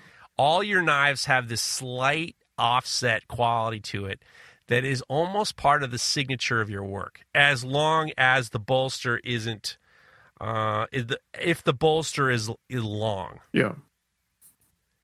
i love that you do that and i also know that you pull those heels out you know kind of back towards the handle I love the he- I love dragging the little- heel down. That's that's been an early lesson from uh, from Mareko first, and then um, I'm inspired, hugely inspired by a lot of makers. But Nick Anger, who's whose name I've learned to pronounce, is big. He's he's big with the heels. I know, and I love his his work. So those are two that I've uh, learned early from, and so I always focus on that, and the isolating of the bolster is early on isolating the, that material and bringing the heel down. so this piece lani ikea i'm not saying it right what is I don't it? know how What- to say it, La- Lani Laniakea, but it's a Hawaiian word, so I, I don't know the exact pronunciation of it. To be honest, Be, now transitioning from Shibuti, I don't remember the name 100, percent but you know what I'm talking about. The last one, chocolate chunk. this this this one, Lani Ikea, because it's a feather pattern Damascus, you really don't have a lot of room for. Let's do a little bit more smush because you're what you're trying to do is you're trying to create that feather pattern to be in the middle of Yes. the knife. Yeah, that is a, it all three of the knives we have looked at are having are different ways that you're lyrically using the pattern to establish the story that you're telling with the knife itself. Tell us a little bit about what you were thinking about with Lani Ikea Dark Matter. yeah. So that one I had the concept from from the drawing. So I drew this, and this doesn't always happen. I don't always sit down and draw the entire concept through, but in this case, I did. I draw I drew the entire process sketch. I drew the entire knife as I would finish it, with the pattern included, as best as I could estimate what it was what was going to happen in the forging, and I also drew the process to make it. So what that what these are are W's, which I made the W's layers first, which are the crushed W's or C's, where you where you take the pattern and crush it vertically so that the sides bow out and the center sort of stays vertical more or less. Sometimes it'll skew. I stacked those up and got them even finer with another round of uh, forging, and then I had uh, a spiral design that I reserved for the purpose, um, which was a jelly roll weld, and they were spheric, they were uh, cylindrical, and I put the I stacked up the W's, and then I put in um, uh, put in the uh, the, the spheres for the which I intended to be like galaxy swirls. So the whole idea with Laniakea is it's the galaxy supercluster that the Milky Way is part of, which is this incredible segment of our universe that contains I don't know how many millions of galaxies, but it looks like a wisp of it almost like looks like a wisp of smoke that's suspended in in the darkness. So that was the idea of having this sort of go. wispy structure within this darker surrounding. Um, and I, I kind of skipped over some of the setup for the W's, but the, the dark was on the outside. So I had to plan a lot to get this to come out the way it, it came out. And I'm I'm not completely without discipline. it just depends. In this case, I actually had really planned it out meticulously, and a lot did happen. I mean, I- yeah, with the forging. You can tell because I mean I I mean I'm making the assumption that you made two because I think that one of them they're two of them are two of them are a little bit different. I did make two. Um, yeah, and it's just it's just the, the I love the fact that you're using these different disciplines and you're able to tell different stories, but they're also they're just not like all right, I'm just doing a feather Damascus pattern, and you explain it in a way that's just like this is what I was going for. It's it seems much more. It seems much more like you're a scientist artist. Like that, that's the thing. It's like you know when you're with when you're talking about what you're looking for, to do with paint. If you're a painter Mm-hmm. and you're saying I'm going to do this landscape and I want to, or I have a good my buddy Andy B. I dragged him down to the. Uh, I, we were doing an art show and I had this idea for. He did a lot of building paintings with graffiti on them. He's the best building painter. He's the best landscape guy, urban landscape guy, but he's very good at also capturing graffiti. So I dragged him down to the Major Deegan and made him paint this building that I love that has this uh, graffiti on it. He's able to tell this. So, so we came up with the idea, but it, there wasn't a whole lot of like, all right, here's what I want to do, and here's how I'm going to do Does it. he integrate the, the graffiti into the into the work? Yes. Oh, wow. And he's very good at it. He's very good at integrating somebody else's graffiti. But, you know, to, me- to me, graffiti is also more about time. Like, if you look at old, uh, I mean, I'm, I'm digressing. I'm going to bring us back in a second. If you look at, uh, if you look at what I, the graffiti I used to hate as a kid was Will Prince's videos. If you look at Will, uh, Will Smith's videos, the Fresh Prince videos. Yeah, I know what you're talking It- about. It's very clear that somebody got three colors of Krylon and then they just whipped up the, all the stuff. Real beautiful graffiti is when one guy goes on top of another guy, and then there's time has passed. it's you gritty. see the Yeah. you see the idea of one guy tags on top of another guy, and then another guy comes on and tags on another guy, and then you're creating this. You're creating this the idea of time. Yeah. You're establishing time as opposed to just you know vandalism. You're you're establishing the sense of like one guy and then another guy and another guy. It's writing on top of each other, and you're creating. That's the vocabulary. The real vocabulary is all of it together. When you're doing a painting and you have this idea in mind, you say, "Okay, I'm going to paint this." But when you're doing the stuff that you're doing, like Linea Kea Dark Matter, you have the idea, but there's so much peril involved. Like there's not a lot of going back. You know, that's the thing about your work that is so exciting, especially this uh, we are here, this is here. What was the You Are Here. first one? You are here. There's the idea and then there's all right, it's peril time to the end. yeah, absolutely. Well, like I said, I- Lonnie K yeah. is like you don't have a lot of room for you don't have a lot of room to play either. no, because you have to make sure that that wisp, that smoky. Because I could told when you said that that smoky wisp um, in the middle of the black. I mean, that's it. I mean, that's the smoky wisp in the middle of the black. Yeah, it had to be that way, and um, that was experimental as well. I had never done. I had shaped, so I took take the hot, take the hot material and um, press it using the hydraulic press. Press it around the cold, and then you have to disassemble. Everything is sort of temporarily tacked into position, and I insert the cold, as in room temperature steel, and then um, press around it sort of like the way you the way you create the feather itself. Later on, I do create the feather, but I had to press those in, press the rounds into the blocks. I don't know if this is going to like make sense verbally to what people are might be seeing, but I, w- I wanted to have these swirls within the pattern, which you can just make out. They uh, ended up getting quite skewed, but again, uh, you know, based on perspective, I thought that would be nice too, because a galaxy, depending on which angle you're viewing at, is going to be flat or skewed or any any imaginable configuration. So yeah, it was high risk. It was all experimental, and uh, I had the idea that it should work based on you know once you know the material well enough, I think you you can pretty you can take you know t- you can take some risks and have an expectation of of success. Some things Hmm. are outside of your control or happen that are unexpected.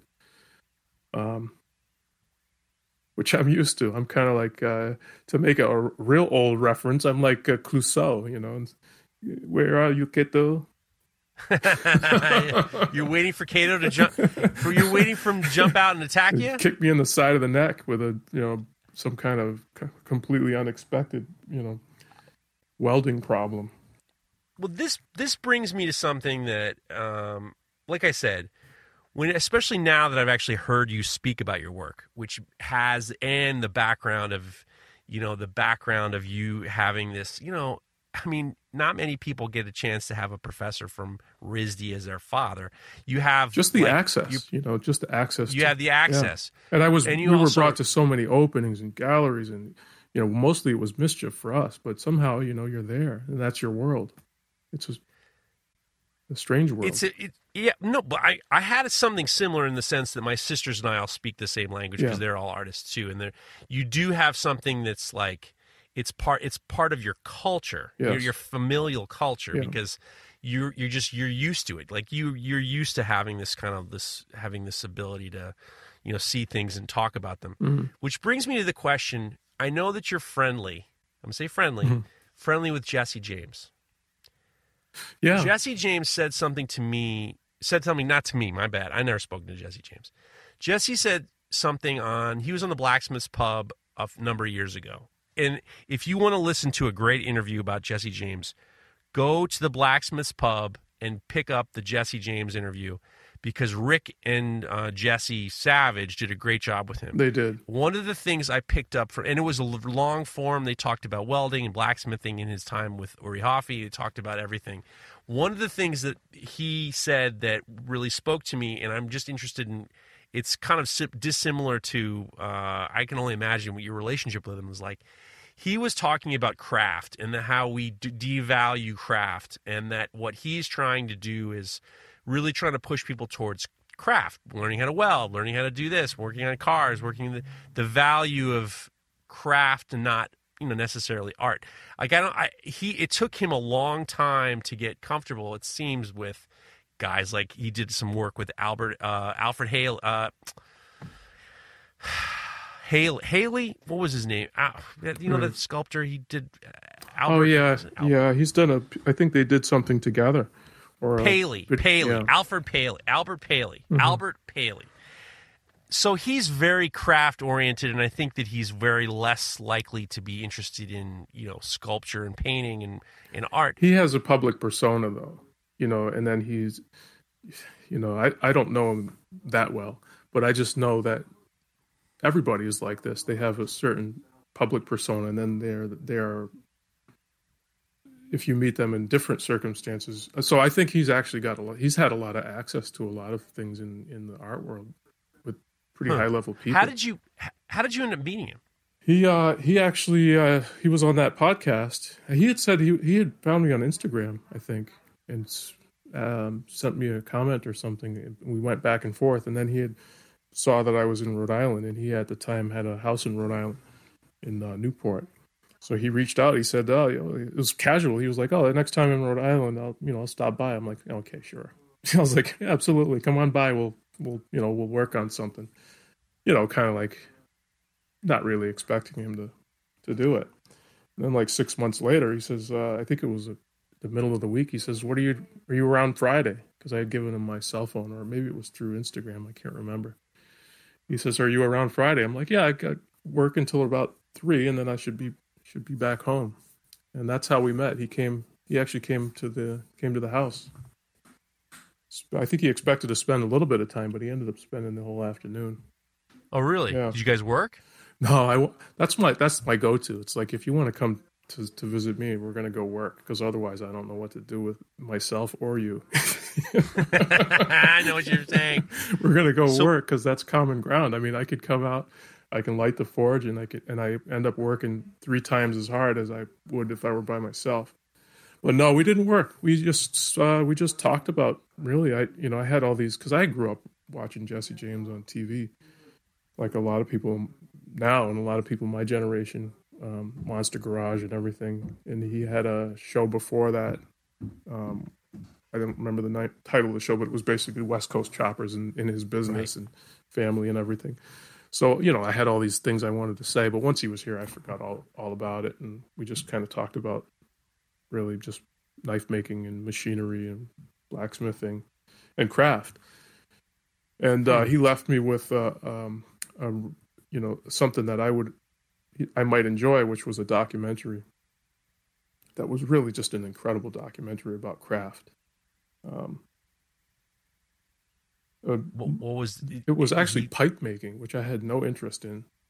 Making pipes, I had no knowledge of, no interest in. But he You he like referred- smoking pipes? Yeah, smoking pipes. It was called Father of the Flame, and it's a documentary. It's um, it's a, I think it's on YouTube, the trailer, or you can rent it through YouTube, or you can you know wherever you watch your stuff, and uh, it just really spoke to craft. So that concept of as I as I mentioned, it's like it kind of is the family business. Even though I tried to avoid it, it's turned into the family business. It was something my hmm. father did, and something I did, and now my son is doing. And it really speaks to that genera- generational concept of that we used to really practice. It's a little bit lost in the sense that children don't do what their parents do, but there's still some connection. Yeah. You know, even though, you know, I didn't, my father was an artist and I didn't pursue art um, in any academic form. I had, no formal, you know, formal instruction other than, you know, my father's critiques or my mother's critiques. But, um, uh, you know, I, I took a totally different path. I went and studied economics and Spanish language and and that and got a job in you know with a corporation. But that piece of me that continuity ha- has spanned me even though i didn't pursue it and spanned to my son. And now my the most active part of my life is the creative side which i bring to everything i can possibly bring it to even into business. I can totally understand having a job that's the complete opposite of what you grew up seeing. Mm. I can understand that. And I also can understand the idea of keeping that creative process down to a love as opposed to um, I need to pay the bills with this. I can understand yeah. you kind of almost coveting the idea of being an artist and refusing to allow it to be an important part of your um, career. Yeah, it was a real struggle at one point, especially when I was younger. Like the decision of what what should I be pursuing. From a practical standpoint, I had to make a decision because I knew I wanted to go to college, but was I really going to go to RISD? You know, does that make any sense? You know, at at uh, you know, I think I, I went to college at seventeen, still because uh, I was born late in the year, and, and uh, went into school, you know, right away. So I was like really young, and I was uh, facing these ideas of what should I be doing? You know, what should I really be pursuing? But it turns out you can kind of have your cake and eat it too. Um, you can have your cake and eat it too, but but you're not. You're allowing yourself to keep the love of creating without it being. Um, yeah, that's the hard part about being a working sculptor. Mm. I'm not talking about a knife maker. I'm talking about a sculptor. Yeah. Is when you take on commissions, I once took on some commissions when I was starting out. I was like, I am going to do whatever it takes to make money making art, making mm-hmm. sculpture, to the point where I ended up doing sculptural portraits of a woman's dogs. I had to make um, this woman had these dogs that she loved, and she wanted these kind of abstract uh, sculptures of her dogs. And I was like, fuck yes, I will do your goddamn dogs. Before it would have been like, I'm not doing portraits of people's dogs.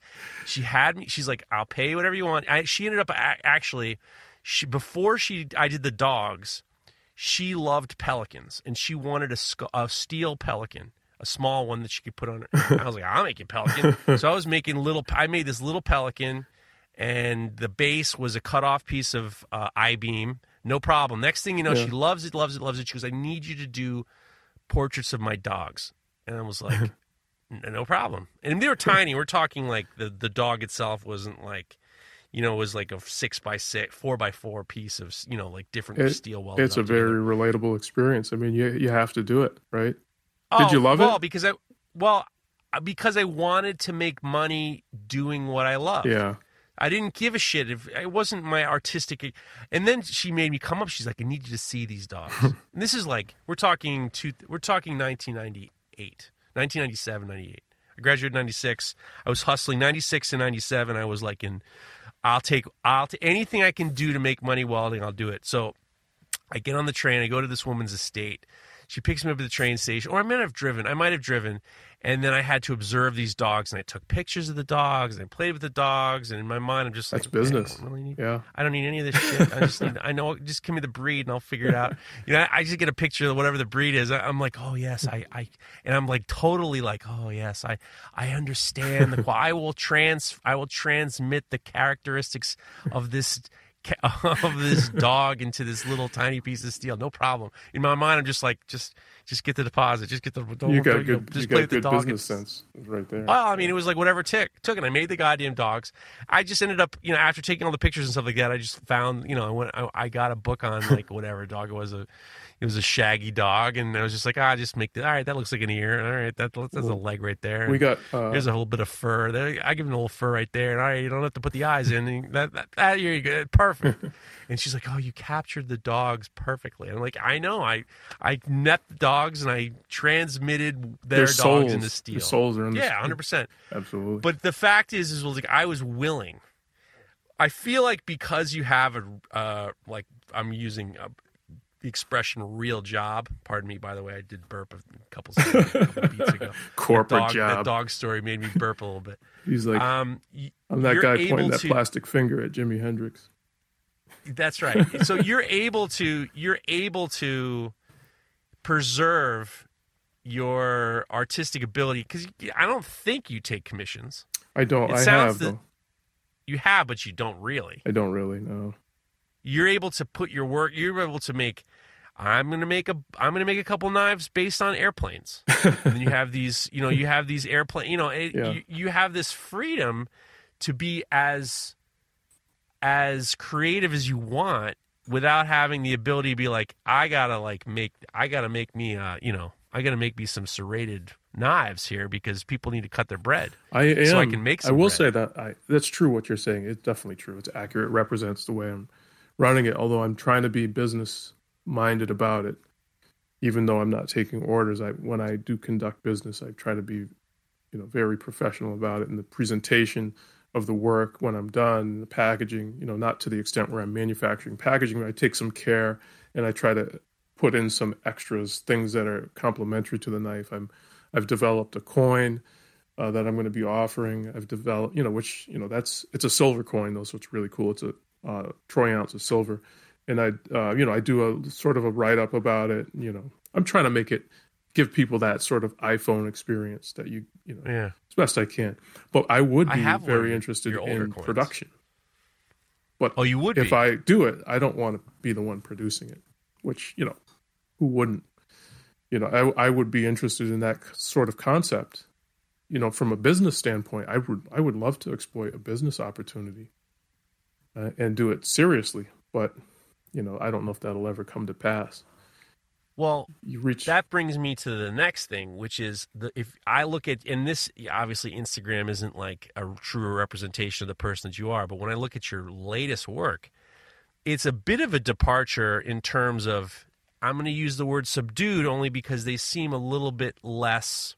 You used the word flamboyant before, so I'm going to just use that again. yeah, They seem a little bit closer to. It's almost as if you're just dialing back some of the um, dramatic qualities that is like what people know about your work. yeah, I would agree. It's uh, they're definitely they're less concept driven, and they're more form, just forms and shapes that I'm exploring, eh, both in handle and, and blade, and less less storytelling on those. Um, so you're absolutely that's accurate, and the steel is uh, in, in those the most recent stuff has been in in uh, Damasteel, which I really enjoyed working with, which is a stainless. Uh, And now that you're involved with, you're also one of the you're one of the steeds at uh, Eating Tools, Yes, dude. Abe has got like Abe has got some he's some amazing. heat in the. He's got some heat in the He stables. does. Yeah, it's He- been it's been like Abe has got heat. yeah, I've been like, oh, man, that would be great to get you know, to get connected through through Abe, and I I finally heard from him because you know, it's not you don't ask. I don't know. Maybe you do ask. Maybe I should have asked, but I didn't. I was like, it'd be it would be nice. Did he reach out He reached you? out. Yeah, he reached out. Damn. He's like, he's got heat. He's got heat over there at Eating He Tools, does. doesn't he? Yeah. I mean, I just one of the things about you is I feel like you know when we talked to Steve Schwarzer and he, we asked him who who are some people that he really looks up to. He said you. Steve's great. You know, he, He's been so supportive like- from the from the very beginning, and it's just he's he's a wonderful person. but he sees in you what a lot of people see in you, which is like this. One of the things that I want. I'm going to be selfish right now. I'm going to be selfish about you. I'm going to be selfish about you. Is I feel like I don't want you to be influenced. Like I wondered when I was thinking about your work, mm-hmm. I was like the newer stuff is a little bit more sedated, not sedated. Sed- I'm using terrible. Yeah, words. no, that's good. Sub- sedated, subdued, subdued, yeah. subdued. And part of me is just like, is this an eating tools thing? is it is, is is eating tools making him like kind of like calm down a little no bit? No way. He loves me... the he loves the storytelling. Abe is the Abe is a better writer. His writing is extraordinary. His pictures are great, but his presentation and his writing, if you read the the uh, what he writes about not just my work but any everyone's work, I love his. He's very good at positioning, and he does a great job with that. No, he's all about the craziest work. He loves it. This is this is good to know. Yeah. I, I'm not surprised. Yeah. I'm not surprised. I don't. P.S. I have not heard one bad thing from all the people I know who works with Abe. Abe at Eating Tools you're the man. You don't listen to. You don't listen to this. I know. We he and I've talked. I know he ain't listen to this. It's fine. Uh, I'll be okay. I'll be okay. But here's what I want. Here's what I want to make sure that you're not influenced too much because when I'm gonna a, a story that that really I think about a lot in terms of my work is when I was back in 1997. I had my shop. I had the opportunity to do a railing, which I had never done before, and they basically I got just hundreds and hundreds of pounds of old railing parts. Mm-hmm. And I was able to kind of make whatever I wanted. I had no formal training making a railing. I didn't have any formal training in terms of balance or geometry. I didn't have any I didn't have any they basically said here's what we want you to do we want you to make this railing. And I made a crazy railing. Mm-hmm.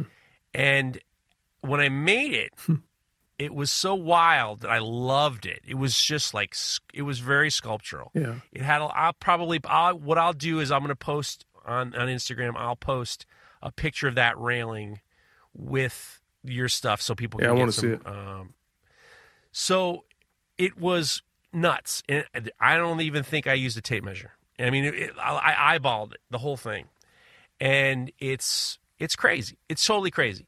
And then when I started to work at the Center for Metal Arts and we were making real railings, mm-hmm. I was learning the techniques of this is appropriate, this is not appropriate. Yeah. This is how you do it, this is not how you do it.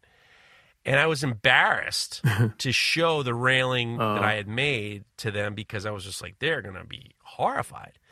and then as I spent years over the Center for Metal Arts, making these this is the this is the spacing and this is the thing and you this is how you do a lamb's tongue and this is appropriate this looks like shit right. this looks like this is i realized how much i loved the unadulterated railing more because i wasn't i didn't have i didn't have the trappings of these techniques that you're supposed to have right and I even look back at it now, and I think it's one of the best things I ever did, just because I, I wasn't told no. Yeah. I wasn't influenced. Yeah.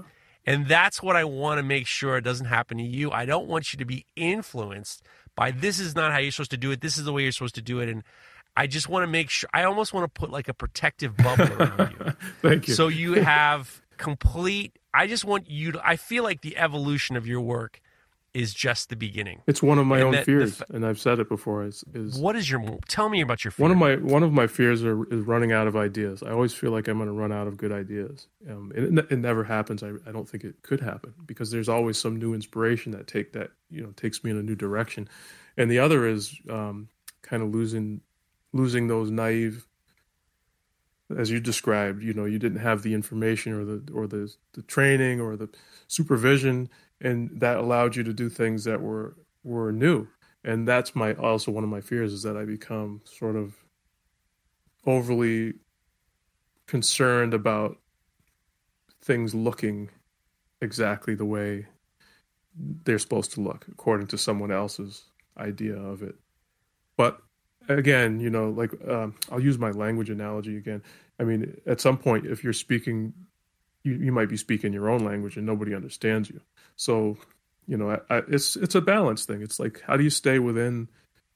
I want to stay within what is what is, is considered to be an understandable language of design, but I also want to continue to do really exciting things, and I think I will. This, this is the hard part about the knives being art. Yeah. Because knives are 100% an object that exists. Yes. And that there are certain there are certain boundaries that you don't really cross. Right. And in order for it to be a working thing. hmm So you're like I said in the beginning is you could watch a YouTube video, they'll show you how to profile, they'll show you the dimensions, they'll show you the geometry, they'll show you all the I always think that knife making can be summed down as a series of of uh, techniques strung together. Like a you know series of like everything is a little trick hmm. or a technique Yeah. and you string them all together and then you end up with a knife. Yeah. But when it comes to something creative and sculptural like yours and you know and lyrical and and there's so much more than just this is just a knife for cutting. You know, there's so much more story, there's so much more involvement. I want you to not be influenced. I want you to like I almost want you to some of them some of the techniques you've seen or learned. I want some of the like I want them to be erased so you have that ability to to kind of go. I mean, I know that one of your biggest fans is Nick Anger. Nick uh, Nick talks about you a lot, cool. and he he's just like because he lo- he's in that vein too of just like fuck it, I'm just going to do I love his what I'm going to attitude. do, and Yeah. it's the greatest. That's one of the attitudes I love more than anything. Where where it's okay, yeah, of course, you need to know that how you know He has the attitude and he's No. willing to express it. I have the attitude, but I don't express it. really. You think so? a little bit. I, I kind of. you you're not. a- Well, you don't want to express the attitude. I've been too. I've been. Uh, I've become very cautious in what I say. Let's just put it that way. Why do you say that? It's. I think it's the business side that's done it to me. You know, I've learned to be Huh. disciplined when I, you know, when I communicate, and it's kind of come over into my into my uh, side of my life where I don't have to be careful. Hmm. It's weird. That's because that's that's interesting because your work is is is is not Yeah, subdued. I there's things I would say if you if I didn't think anyone was listening, probably would be different. Oh, so I'm I, not saying so I'm. if I press if I take the record button off now, if I just press stop recording, okay, Josh, I just press stop recording. You can just say whatever you want to say now. all right. Don't worry about that little red light that says recording. It's that doesn't. yeah, I mean, honestly, I don't. I don't care. I, I'm going to keep doing what I what I want to do. That's the truth. It doesn't matter. You know, it doesn't matter. This is an opportunity for me to do what I want to do and express myself the way I want to express myself, and I think that's what everyone should do. And, and you said it very. You said it very poignantly. I think, which is we're each each of us is on our own journey. We're each doing our own thing and following our own path, and uh, that's what that's what you should do. Whether it turns out to be a business or not, that's a different conversation. Hmm. I I'm I the funny thing is about these paths are I believe that a path is also not just a path is also a series of uh, A road to ruin? sm- short evolutions. No, everything needs to. When you said to me, "I'm going to run out of ideas," on my mind, I mean, if the camera was on, you would have seen my eyes roll back so far in my head that I had to get some like pry bars to get them back. Is I was like, you all work real, sin- and your work is some of the sincerest stuff of I've, I've ever seen. Of these sincere, and you're putting yourself in these positions of being vulnerable, which is what sculptors do. Yeah. Sculptors put themselves in the position of being vulnerable, and the vulnerable the pe- they're vulnerable to their peers because you know we get risky. you know you put a knife up and you you say oh does the light make the plunge line look weird or are they going to think that's a shine or a dip Yeah. or you know you think about that and you don't think about it for your customer you think about it for your peers It's true. Yeah. you become vulnerable to the the judgment of your peers which can be very stifling Yeah. and I find it I'm relieved when I see your work because I see from you I'm making this handle is going to be like a sh- like a whale Yeah. and this one's going to be like a spitfire and that's just the way it is That's it. and and Yeah. and it's and it's very re- refreshing Thank you. Well, that's that's that's been the drive. I get the idea, and I just have I just have to do it and uh, and share it. And So you're, you're subdued in your in your speaking, but you're not subdued when you're in the action. I think that's true. That's been my way. I'm probably not the only one. That's pro- I'm probably not unique in that. I think you are. Mm. I think you are unique. That's why I was saying left brain, right left brain, because when you speak, you speak very carefully. Yeah. you choose very, very, you're very, very eloquent in the words that you choose. And it makes me realize that you're very thoughtful in terms of what you're doing. Yeah, it's a real problem because I'd like to be, I'd like to be more. I can be fun, entertaining, but you know, I, I'm careful at the same time. And it takes me a didn't say you're while. boring. I didn't say you're boring. Josh. I said I said that you're very you're very careful in regards. Your words are you speak. It, what it does is that you know the the choice of words, the eloquency, eloquent, eloquent, eloquentness, whatever. Yeah. It makes you much more serious sounding. That's all. Yeah. I think that for, without question, you're one of the most exciting knife makers, bladesmiths out there, and I just want to make sure I'm telling you this, and I know that other people like John Ariani's probably saying the same mm-hmm. thing. we, you know, we just want to make sure that you don't change and that you're evolving in the way that you want to be evolving because it's beautiful. Well, thanks, and thanks, it's Jeff. to see. Thanks for you for that. and you you contradict me. Your your existence contradicts my hot take of knives on art, which annoys the shit out of me. That you that you're the number one guy that makes when if people say, "Oh, knives on art," well, what about what Josh Prince is doing? And I'm like, yeah, it's hard to it's hard to it's hard to especially when you hear how you speak about your work and you see the work itself it's hard to argue with it I want that hot take to continue. I'll keep it. I listen. I need you, people. People. You need people don't realize that hot takes are important if people want to be. The discussion you know, can never die. Radio. So I love it, Well, and uh, we'll see. People get mad. there's no dis- Dude, there's, no- get- there's always a you know that's that's what it is. It's dialogue. You can you can art. It's like be the devil's advocate. Argue both sides. You know, you can you might be wrong. You might be right. I, I like that. I think that's great. I'm gonna I'm not gonna uh, say I'm not gonna confirm or deny that what I think about it. Oh, you're elusive Yeah, too. That's I'm fine. being elusive. What's next for you? What are we working on next? What's the future hold for Joshua Prince? Prince Works Forge on Instagram. What's next? The next, I'm ready for the next adventure. Um, I like I like the expression. I, I, the expression is usually used in a negative uh, way, which is uh, when you don't know where you're going, any road will do. But I, I actually have no problem with. I like the any road will do. So you know, the next thing that catches my interest, I might be doing that. Um, I did a little crucible melt in the backyard. It was a scandalous affair. There were flames. There was a vortex of flame. There was the sound of jet engines. Uh, I barricaded myself in with trash cans so the neighbors wouldn't see what I was doing. and that was kind of a, a little bit on a whim, you know. I've been seeing what people, well, I've seen what highly professional people are doing. And uh, I thought, well, I got to try that. So I don't know. For me, Joshua yeah. Prince. Any road will do. That's going to be the title of the show. I yes. like it. Just, just, I like it.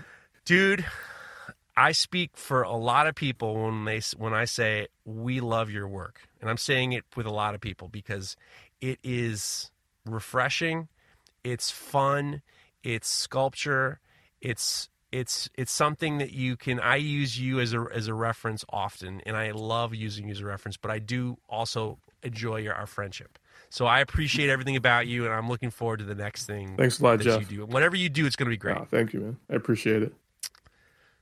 Guys, you already follow Prince Works Forge, not Prince Forge Works. Prince Works Forge.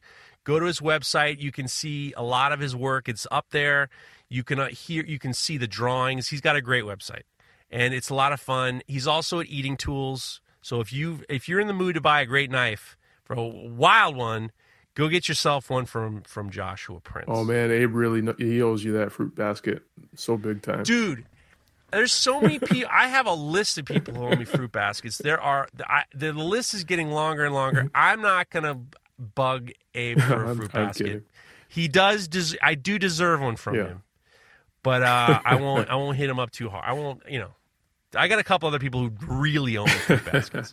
Paul pinto owes me a fruit basket. Wow, yeah. bad. Paul pinto I, I don't know you're listening but you can anyone listening want to let chris chris zepp tell tell paul he owes me You don't mean basket. that literally. You mean like uh, that or something commensurate with a fruit basket, such as I will take a. the fruit basket thing came from I'll tell you what the fruit basket came thing.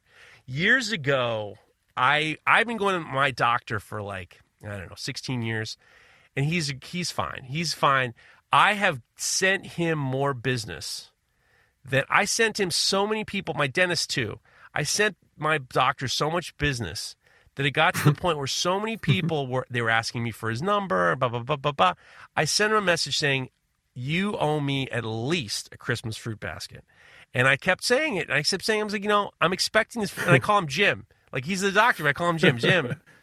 At some point, I you I deserve a fruit basket. I know I put one of your I within my recommendations. I know I put one of your kids through college, at least. And I, and I, and I got that Audi you got driving away. I, I'm sending you that fruit basket. So I, I started using. We, my wife and I refer to pe- when people owe us something, we say they owe us a fruit basket. I might owe you a fruit basket. You don't owe me anything. You gave me some beautiful wood when we met at Blade Show. You gave me the coin. You don't If owe I me like anything. you, I give I'm you just stuff. well, then I appreciate everything. Ah, you gave me a. You sent me down. I have still have a billet that you sent down with Ashley Childs. Take your That time. I'm. I want to use. I still. I look at it all the time. I'm like, I gotta make something with it, but I'm just like, I don't want to fuck it up. Take your time. Guys, thank you very much. This has been episode 51. I don't count because I just like it gets to the point where I don't count and say this is episode because it's like, what am I counting for? I mean, it just is what it is. This was the last episode of a full year of pod. Oh, actually, next week will be 52. So I've done 50 a year's worth of podcasts once a week. I'm very excited about next week because the Modern Forge team will be here. John Nice. Ariani, Cliff Dufton, and Jesse Savage. The whole team will be here. We're working it out. This is a last minute decision. Jesse will be here. The Modern Forge team will be here to help me celebrate one year in podcasting. I'm not really going to talk about that. We're going to fuck around. So, with that said, guys, go to do me a favor. Do me a favor, please. Go to Insta, go to um, um, um, um, uh, wherever you listen to this and write a good review. I could use a little bit of help here.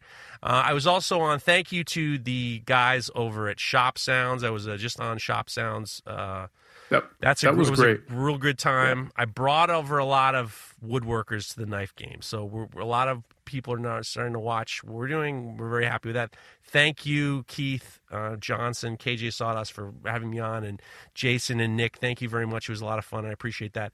Um, go follow us on Instagram, Full Blast Podcast on Instagram, and go follow Josh for sure. Next week we'll be here with the. Uh, we'll celebrate 52 episodes with the Modern Forge. Josh, thanks again, and keep doing what you're doing. Thank you. The Full Blast podcast is proudly sponsored by Axe Wax, an all natural, food safe wax for coating your handles. It can be used on your axes, your knives, or even on your boots, with the full confidence that Axe Wax is safe and durable.